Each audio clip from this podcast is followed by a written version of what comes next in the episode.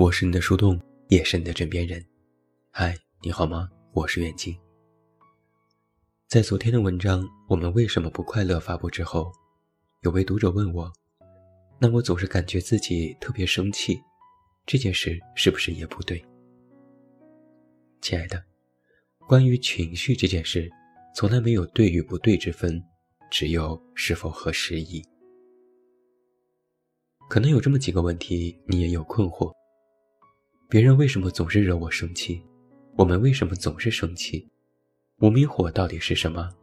如何让自己不生气？生气作为我们的日常情绪之一，其实也非常值得单独拿出来和各位进行探讨。那想要看清楚生气这件事，你需要有一个意识、两种认知、一种自由，还有一套思维模式。一个意识，这世界有人就有纷争。首先我们要牢牢地记住这一点，有人的地方就是江湖。何谓江湖？有情义，有厮杀，有爱慕，有背叛，有理智，有疯狂。只要你活在这个世界上一天，你就没有办法真正地远离这个江湖。你每天都会听到各种来自除自我之外的声音，世界的声音，自然的声音，机器的声音，别人的声音。这些声音都会干扰你本来可以平静的心，让你产生各种如生气的负面情绪。江湖是有人的地方，有人的地方就会有思想，有语言，而有思想有语言的地方就有纷争。就像是你看到网上的杠精时，会忍不住想，为什么有的人能对任何事都指手画脚？归根结底，无非就是来自不同声音的挑衅。所以在你感觉生气的时候，你需要有这样的意识，我生气是在所难免的，因为我是在和与自己不同的声音产生的分歧。生气是常事，不用当做一件好像只是针对自己的事情来看。哪怕今天是第一百次生气，也要知道这一百次生气其实都不特殊，它就是你处于这个世界的寻常反应之一。在我们看待生气的时候，首先将它去特殊化。这有一个重要的意义是，你在面对让你生气的人和事时，可以第一时间尝试去淡化它，告诉自己这没有什么大不了的，那么就可以大事化小，小事化了。另外我们还要有两种认知。第一种认知是生气的泡沫。我们在生气的时候最常做的事情是什么？没错，越想越气。所有的负面情绪都有一个属性时，它们有异常膨胀的空间。比如你难过时，你会越想越难过；你生气时，你会越想越生气。反倒是感觉快乐时，快乐的感觉稍纵即逝。我们的大脑往往会有诸多的潜意识，其中最让人头疼的，就是它会放大负面情绪的作用。它被称之为负面情绪的泡沫。简单解释就是事实和想象的差距。举个例子，你只是和一个人争执了几句，你当时很生气，这件事已经过去了，结果你晚上回到家又想起这件事，越想越气。当初为什么不用其他的话来怼？为什么当初几乎哑口无言？为什么没有在吵架时更好的发挥？翻来覆去睡不着，不仅气那个和你吵架的人，还顺带在气当时没能超常发挥的自己。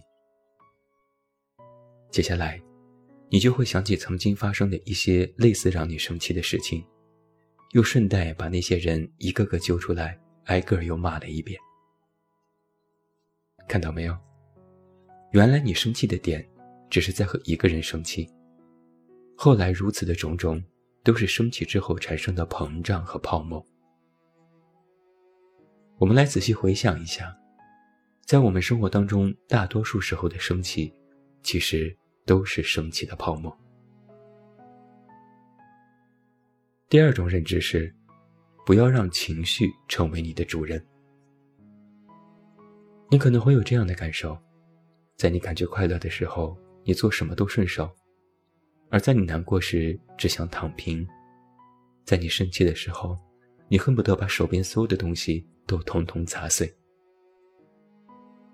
这些时刻都是情绪在支配着你的行动，情绪是你的主人。为什么我建议不要让情绪做你的主人呢？因为我们的日常活动依靠的是理智，依靠的是行动，但如果受到情绪的一再干扰，那么理智就会丧失，行动也会被削弱。而作为一个成年人，如果整天情绪大起大伏，也会给别人造成困扰。在《危险人格识别》这本书当中，作者将情绪不稳定视为一种危险人格，因为情绪不稳定的人往往缺乏控制情绪的能力。人都是被自己打败的，而且首先是被自己的情绪打败的。控制不了情绪的人，别人的一个字一句话都会让你失眠一个晚上。同时，情绪不稳定会造成一个人性情多变，喜怒无常，且容易走入极端。我仔细研究了一下身边比较优秀的人，发现他们在情绪上都有一个共性，是他们的情绪都比较稳定。在开心的时候也不太显露，在难过时也不太明显，在生气时还能够保持体面。这些都是克制。克制情绪在任何时间干扰自己是事半功倍的办法。一旦你学会了控制自己的情绪，那么你在做人做事上都能够更进一步了。那么什么是克制情绪呢？接下来我们就说到了一种自由，它就是情绪自由。在曾经某期的奇葩说里，有一期辩题是要做一个高智商的讨厌鬼吗？辩手大王有过这样一段发言，他说，不是每一个人都可以肆无忌惮做一个讨厌鬼，但是当你拥有了高智商，你看破了他人的喜怒其实与你无关，你自己的世界可以自由运转的时候，即便被讨厌也不会打击到你的自信，这就是高智商的情绪自由。这段话翻译过来的意思是，你不用在意别人的评价，别人讨厌你就讨厌你。如果你对自我有清晰的认知，你就可以不以物喜，不以己悲，你能够做到想哭就哭，想笑就笑。在大王的这段词里，情绪自由有一个最重要的前提是，你需要有高智商。我所理解的这里的高智商，最直白的含义就是，你有稳定的自我核心。鲍尔莱曾经这样说过，一个人成熟的标志，就是明白每天发生在自己身上 百分之九十九 的事情，对于别人而言都是毫无意义的。那么同理，别人身上发生的 百分之九十九 的事情，与自己而言同样也毫无意义。情绪自由的定义应该是这样的，你能够接纳并拥抱自己的所有情绪，尤其是负面情绪，承认他们的存在，并学会合理引导和发泄，再选择控制和克制。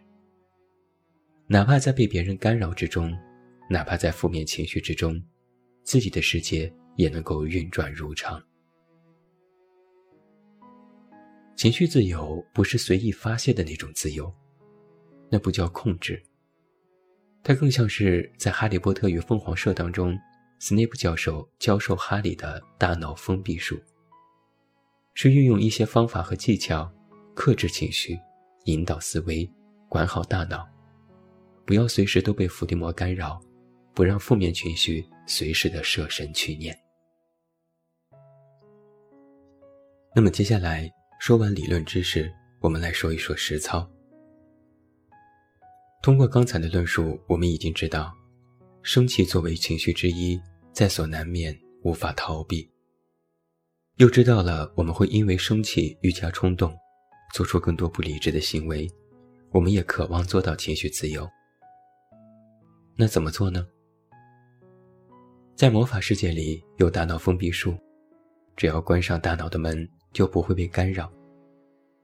其实在我们麻瓜的世界里，我们同样也有大脑封闭术，更确切地说可以叫做大脑控制术。它就是由美国心理学家爱丽丝创立的 A B C 法则，这是情绪管理的万能钥匙。在 A B C 法则中， A Activity Event 指的是具体的事件， B Believe 表示我们针对这个事件的理解， C Consequence 则是最终呈现出来的情绪状态以及行为结果。在这个法则里，不可改变的是 A， 也就是事件的发生，可改变的是 B， 也就是我们的理解，最终会由 B 的改变产生 C 结果的改变。